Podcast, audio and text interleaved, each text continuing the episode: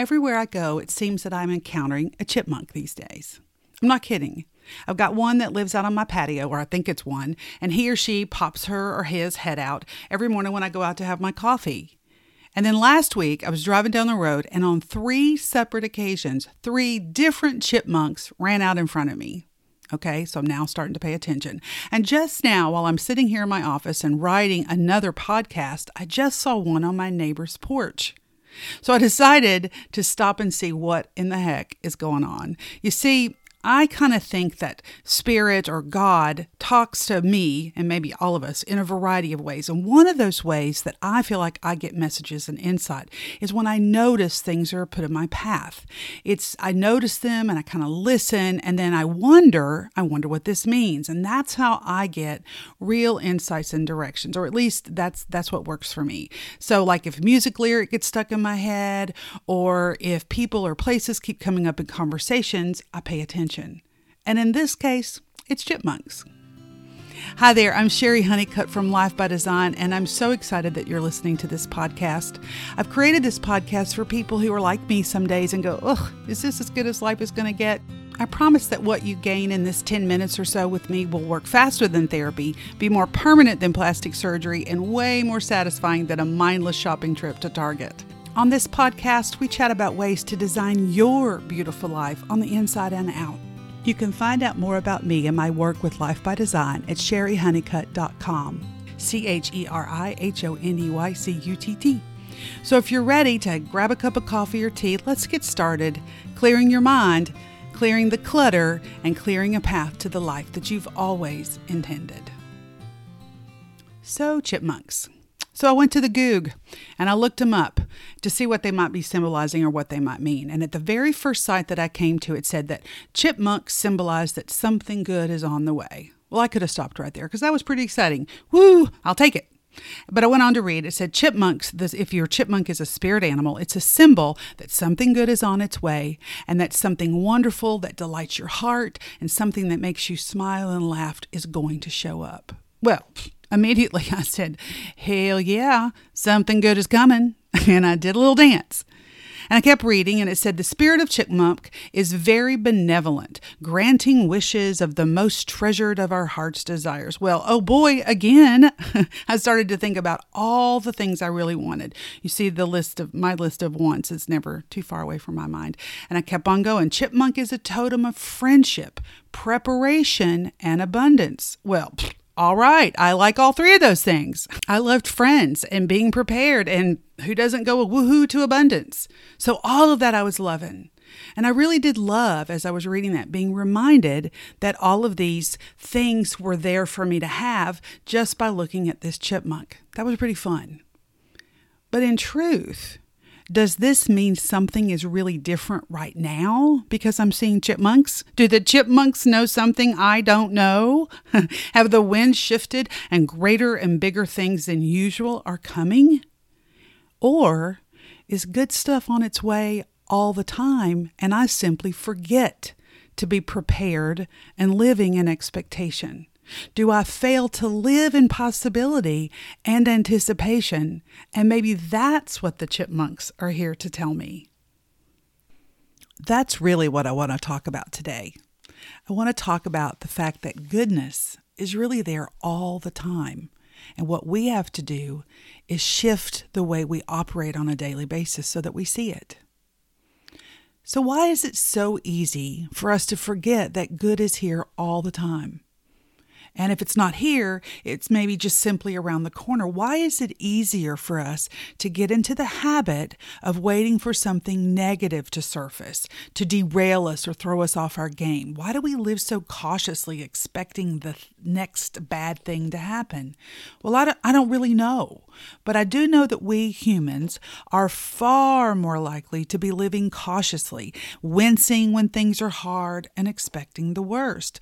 Not everybody, but many many many of us do this maybe maybe we were raised to be prepared for the hard times or maybe it's a throwback to the depression and it's been handed down from generations or left over from the puritanical ancestors maybe it's because fear has just become our natural state Maybe we as a people have over focused on the negative or neglected looking for the positive. You just have to watch television to see evidence of this theory every day. Or maybe it's just all of these. Maybe it's just all of it. But here's what I do know what we focus on is literally what we bring to us, what we attract. And I don't mean that we attract every little thing that's negative. We didn't attract a paper cut or a flat tire or that our favorite team lost the ball game. But I do believe on some level we're like magnets attracting to us what we think about on a larger, more global things like loneliness or lack or stuckness or confusion. I do believe that. That like attracts like. And if we're feeling or obsessing over being lonely, then we're going to be more distressed, which then causes us to behave in ways that isolate us. And then maybe we even become angry and bitter, which guess what? Pushes people away and we're more lonely. Well, the opposite is true too. Joyous, joyous moods attract others, people who are living in joy, and then that joy multiplies. So things matching your energy keep coming to you kind of like a magnet. It's why that the opposite is also true. Like attracts like. Our thoughts and our feelings are literally what bring good or bad to us. Well, you would think, with the years and years and years of seeing this happen over and over and over, and mounds of evidence to this effect, uh, to this effect, that we would be really careful about what we were thinking and feeling, and we'd work hard to not have the negative stuff. you would think that we would choose to be happy over negative thoughts, but we just don't. And I'm saying the collective we. I mean, individuals do this, but collectively, we don't do this. Maybe maybe we're hardwired this way or we're just really anchored in the belief. I don't know. But I do know that we have a choice we do have a choice about what we're thinking. And that goodness is really always there if we want to see it, if we expect to see it and we appreciate it. I believe in my soul that the things we really want are always out there for us. I believe this despite the days that I too walk around waiting for the other shoe to fall, as the saying goes. So, how can we take this idea from my little chipmunk friends and up our game? How can we live like we expect goodness to show up? Well, I have three ideas. So here we go. The first one number one, you got to know what you really, really want. Literally, what do you want right now in your life? If I came to you and said, What would make you so happy? and that you would do a dance if you got it? Is it a prime parking space? Uh, what about a raise or more money or maybe an extra $200 to go to the concert you've been trying to figure out how to do or an opportunity to go somewhere for the weekend? What do you want right now? Or you can even go bigger. It's okay to think about big, big things. What if you want a new and exciting relationship, or to quit your job and finally start your own business, or maybe a pain free body, or a new car or to be debt free, or a pair of jeans that don't bind? I give you permission to think big. What do you want? Because knowing what you want is the only way you will know when it shows up. You got to be super duper clear about what you want. Trust me on this one. Because if it's right in front of you and the opportunity shows up and it would be it, it would be amazing, what if you didn't even see it? Wouldn't that be awful? Because here's the thing we see what we train our brain to see. If we expect to see lack or something uh, negative, we see that. We're that powerful. But we can also train our brain to see the positive. Essentially, we decide what we're going to see and therefore what we're going to have in our life. So I'm going to ask you to do an experiment today. I want you to notice how many times you see tomatoes. I want you to notice tomatoes.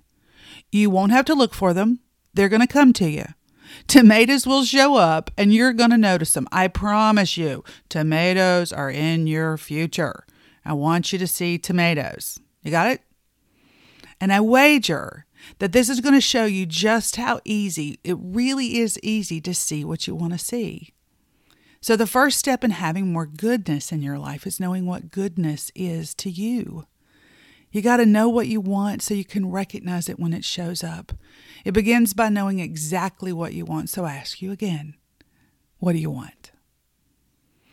Now, my second idea, I want to throw at you is to live from a place of expectation. That means you expect, you fully expect and plan to have what you want. I just told you uh, that you were going to see tomatoes in your future. I told you to expect to see tomatoes today. I didn't tell you to go look for tomatoes. That's not really necessary. I'm asking you to expect to see them. That's a subtle but powerful difference. Looking for something often requires that we're longing and hunting and foraging for what we want, but expecting to encounter what you want is way easier. It's also all that's really necessary. To live from a place of expecting to get what you want means being anchored in the knowing that what you want is there. It's already there and will appear. Those tomatoes that I've told you to notice, guess what? They're already out in the world. They're already in your future. They're already on the sides of semi trucks and on billboards and in pictures of menus and in the grocery store aisle. Those tomatoes are already there. I just want you to expect to see them. And then the third thing I want you to do, the third thing I'm, uh, I encourage you to do to have more goodness is to have gratitude even before those things show up. You know what gratitude is. I don't need to go in that. It's that being thankful. And it's easy, but it's also easy to overlook how important it is to be grateful. It's one of those things we have to practice. But stay with me here. If the goodness you want is really inevitable, meaning it's already out there, then why not start having gratitude for it right now? Gratitude is like is like superfood for the soul. It's like a kale salad with avocado and walnuts and salmon and a side of dark chocolate. it's supercharged and power packed. Gratitude ups our game and makes us super magnetic for things we want. And living from a place of gratitude speeds up the good stuff coming to us better relationships or better health, a more buoyant spirit, all the good stuff of life. Plus, it's just a much more pleasant place to live from. You begin by knowing what you want, what good things you really want in your life, then fully expecting it to show up, starting right now with a grateful heart. Right now, right this minute because the chipmunks told me to tell you that something good is on its way to you, something wonderful that delights your heart, something that makes you smile and laugh. Did you get that? I hope so, because it's true. Thank you so much for taking time to listen today. I hope you've at least found a pearl or two of wisdom, something that you can carry forward and do right now to help you have a more beautiful life. If this podcast has brought you something positive, I'd love for you to subscribe. However, you listen to it iTunes, Spotify. The more you subscribe and like it, the more other folks might find me, and I get to do what delights my soul. Please stay in touch with me at cherihoneycutt.com. I've got free gifts for you. I do coaching. My, I am here to help you in any way that I can. And always, always remember you can have a beautiful life. You just have to clear your mind and clear your clutter so you can clear a path to the life you always intended. Until next time.